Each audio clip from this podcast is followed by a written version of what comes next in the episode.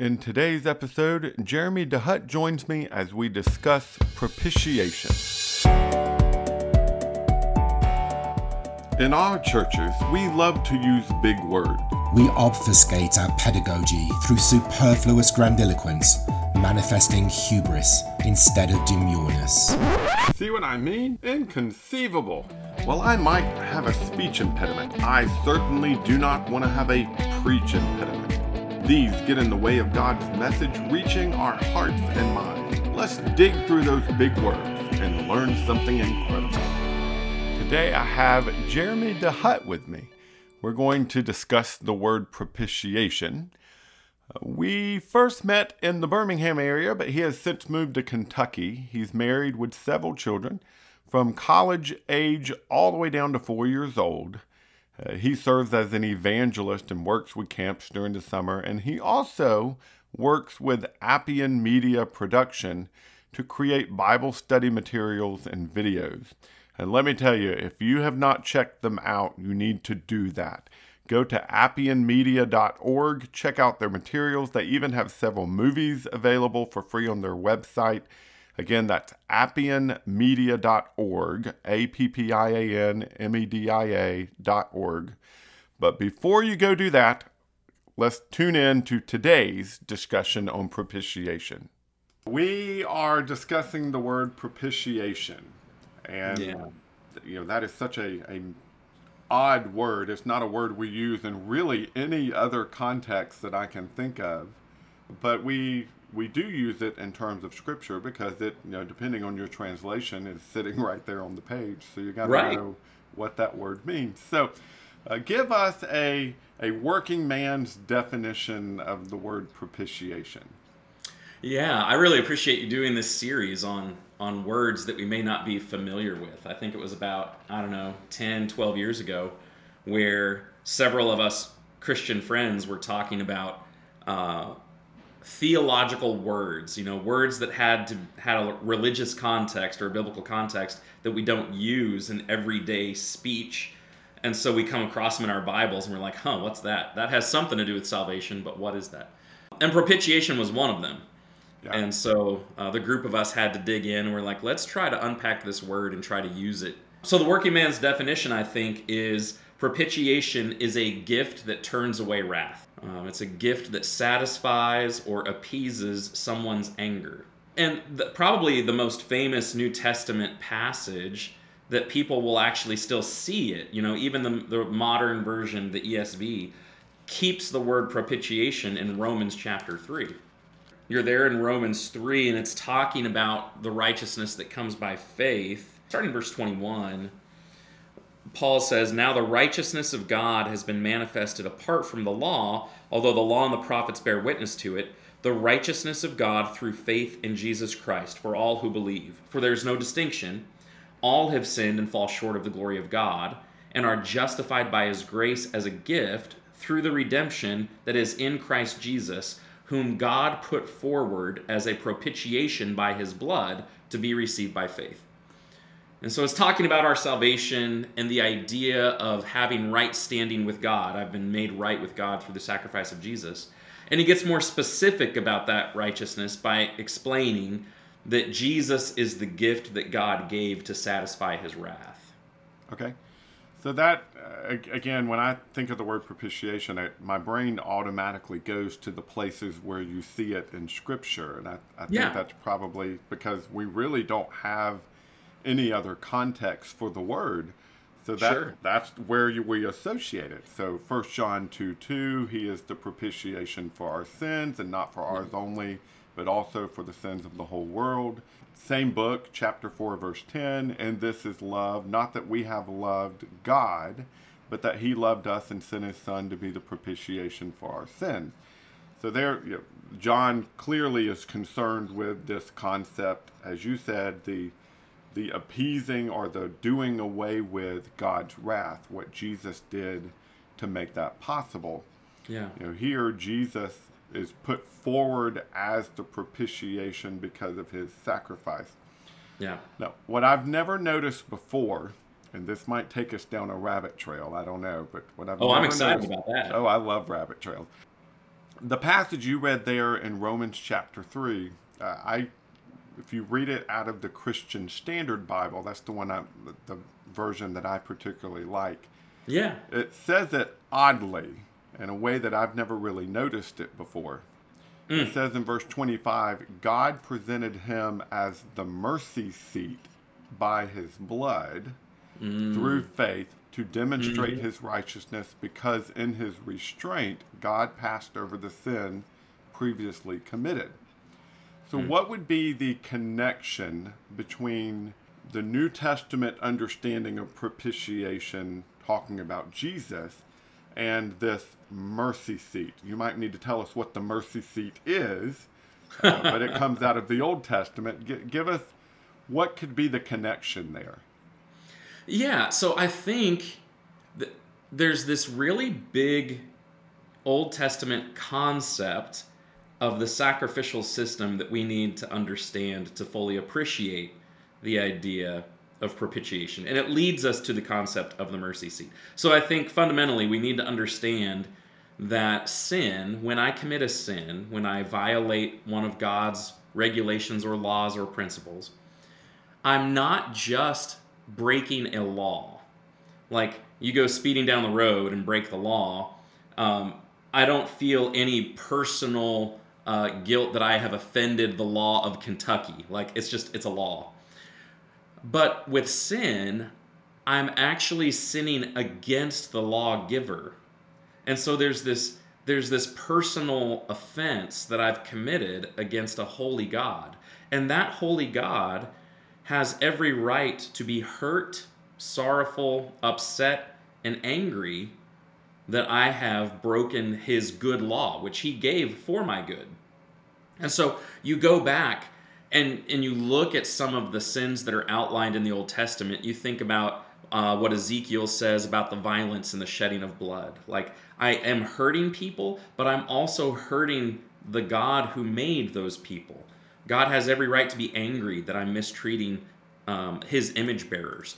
Or the idea of adultery and, un- and unfaithfulness. You know, I've made a covenant in marriage, not just to my spouse, but to the God who bound us together. Um, and the, maybe even more personally with afflicting widows and orphans. So when I sin against God, I incur God's anger. God gets angry with me for violating his good law and hurting him. And so God has every right to be upset. So for example, you know, I'm married, almost twenty years married. Anna would have every right to be upset if I forgot our anniversary date. You know, we've had the same date for twenty years. We celebrate it every year. She would have every right to be upset with me for being thoughtless or so preoccupied that I didn't think about her. She'd have every right to take that personally, right? So you have you have this sin that's been committed that has created anger with a God who is holy and just, and that sin stands between us. And what God explains is that there needs to be an atonement for that sin. Something needs to satisfy that anger, to remove that barrier that's been created. And so what the sacrificial system of the Old Testament teaches us is that a sacrifice is necessary to atone for or cover over or remove that sin that stands between me and my God. Something that satisfies his anger so he can extend mercy toward me. And that brings us to the idea of the mercy seat. You know, the Old Testament concept where there's this place, there's this place where God is interacting with man. And that mercy seat was in the Holy of Holies. It was in the temple where God's presence dwelt. And you could only approach the mercy seat of God if your sin had been atoned for through sacrifices. Hey, this is Adam. I hate to interrupt, but I wanted to remind you that if you're enjoying this podcast, you will likely enjoy my books that have come out by Eden Hollow. Head over to eden hollow books dot com and check out some of the books you can pick up today. Now, let's get back to the topic.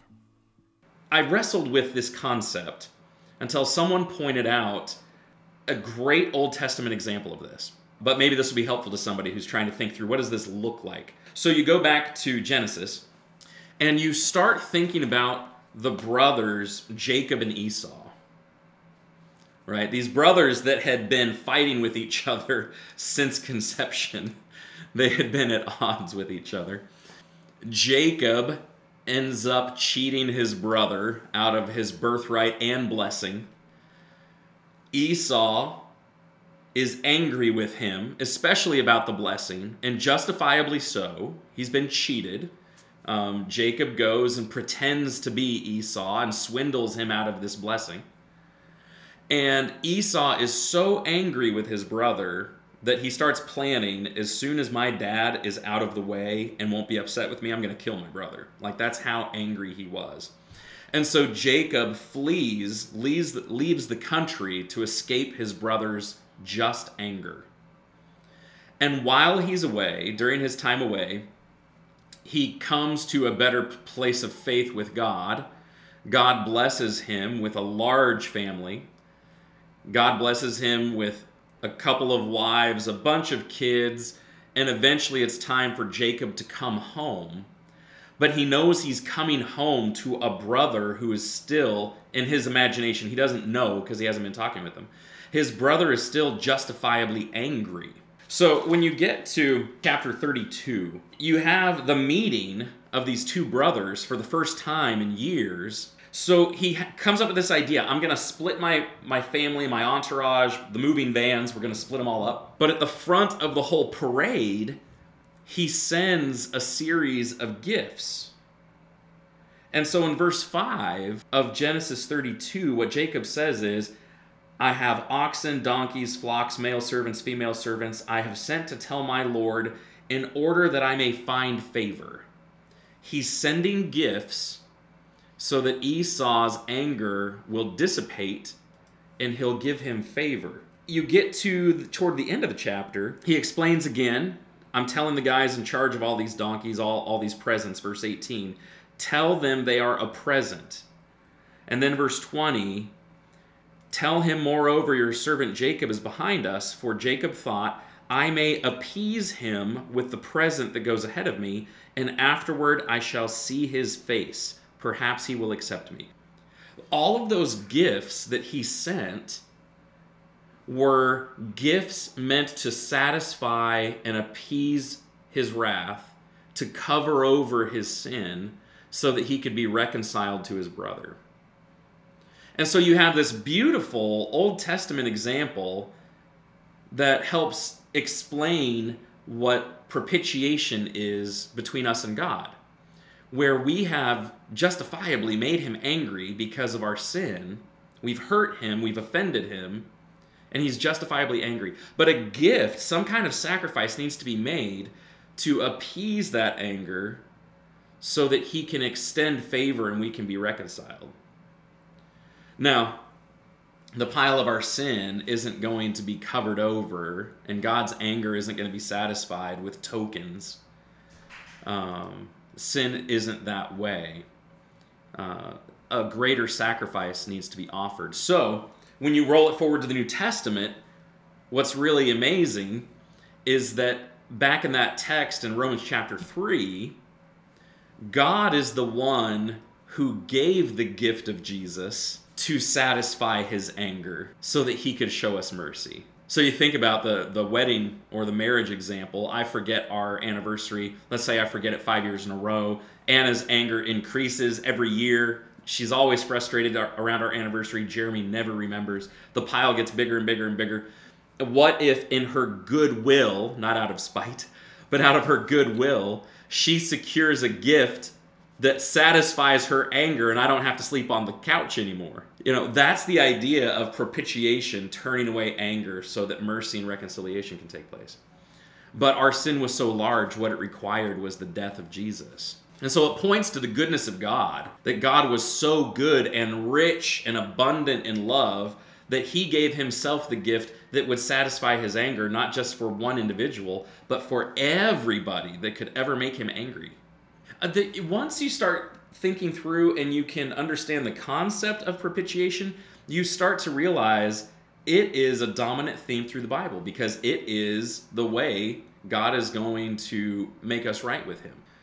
Once I get that, then you start to think about how does this concept apply in my life with people when they sin against me personally and I am justifiably angry. You know, am I always going to take it out on people, or am I going to find a way to be gracious and extend mercy when people do whatever they can do to try to be right with me? Will I accept whatever they can offer and let my anger be appeased? You know, am I going to be like God? I'm just really, really convicted by that the more I appreciate the concept of God's propitiation. Well, and that's where the the, the, the whole concept of the covenant we have because of Jesus really comes together. Yeah. Where Jesus, because he is our propitiation, and my favorite passage, although it doesn't use the word propitiation, as you said, the concept is all through Scripture, yeah. is Romans chapter five, six, and following. Yes. Uh, the idea of while we were helpless, while we were still enemies, God sent his son to die for us. And I love the way it words it there, verse ten and eleven, for if while we were enemies, we were reconciled to God through the death of his son, yeah. then how much more, having been reconciled, will we be saved by his life? And not only that, but we also boast in God through our Lord Jesus Christ, through whom we have now received this reconciliation. So that concept of being reconciled with God, or put back in a good relationship with God, because Jesus was willing to appease his wrath on our behalf, that is what makes it possible for us to uh, even know God, follow God, be in a relationship with God, uh, have a, a a communion with God that we wouldn't have otherwise. Well, and think about New Testament examples of that. I think Barnabas is a fantastic example of that. You know, Barnabas goes to bat for Paul in trying to help him reconcile with these Christians that he had formerly been persecuting, or even imitating Jesus. I've been working on First John three sixteen the last week or so. By this we know love, that he laid down his life for us. There's the idea of propitiation. He laid down his life for us, and we ought to lay down our lives for the brothers. The idea, I'm going to start to imitate the one that was willing to do that for me. I just think that the, the better we understand these concepts, the, the richer our appreciation of our salvation, and the, the more convicted we'll be about how to duplicate that as we copy it. So it's really important to not be super intimidated when we come across words like propitiation, sanctification, justification. The the more we own those concepts, the more like Christ will be. And the more we apply those concepts. And that, that's where I love how you're taking that propitiation is not just a concept in Scripture. It is a life-lived concept for a Christian. It is something that really affects Absolutely. Us on a daily level. Uh, Absolutely. The, both places where propitiation is mentioned in First John, you've got this personal application side of it that is mentioned. You know, right there at the beginning of chapter two, my brethren, I'm writing these things so that you may not sin.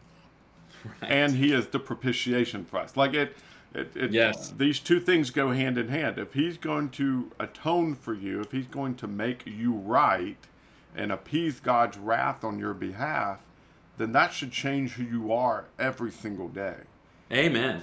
Chapter four, same thing. Verse ten says, love consists in this, uh, not that we love God, but that he loved us and sent his son to be the propitiation for our sins. Dear friends, if God loved us in this way, we also must love one another. Very similar to First John three sixteen. And yes. Who we who we become because God's wrath yeah. is appeased. That's what makes the difference. Yeah, salvation. I can't remember who said this. It just stuck in my head. You know, we have been saved for more than being saved. I mean, the idea is uh, I have been redeemed by God for more than just being put up on a shelf as part of his collection. Like, he saved me in order that I might become more like Christ. Uh, the way he says it in Ephesians, that I might be his workmanship, in order that I would be like Christ here, and that I would learn to live and love the way that Jesus did. And so if I'm not transformed to become more like Christ, then maybe I don't fully get what it is that he did for me, and I need to start there. Let me ask one final question that I always try to ask, which is this. Sure. Our job is to get these big words simplified enough that anybody can understand them, no matter what their background is, no matter how, how much Bible knowledge they have. Is there anything we haven't covered today that we need to cover to make sure that job gets done? To understand and appreciate propitiation, you have to talk about and come to terms with something that's not popular. And, and it's the idea that God is holy and God is just and sin is horrible and offends him, and he is justifiably angry. One of the words that the Bible uses is wrath. You know, he is right to be wrathful. We've incurred the wrath of God. And that's not fun to think about.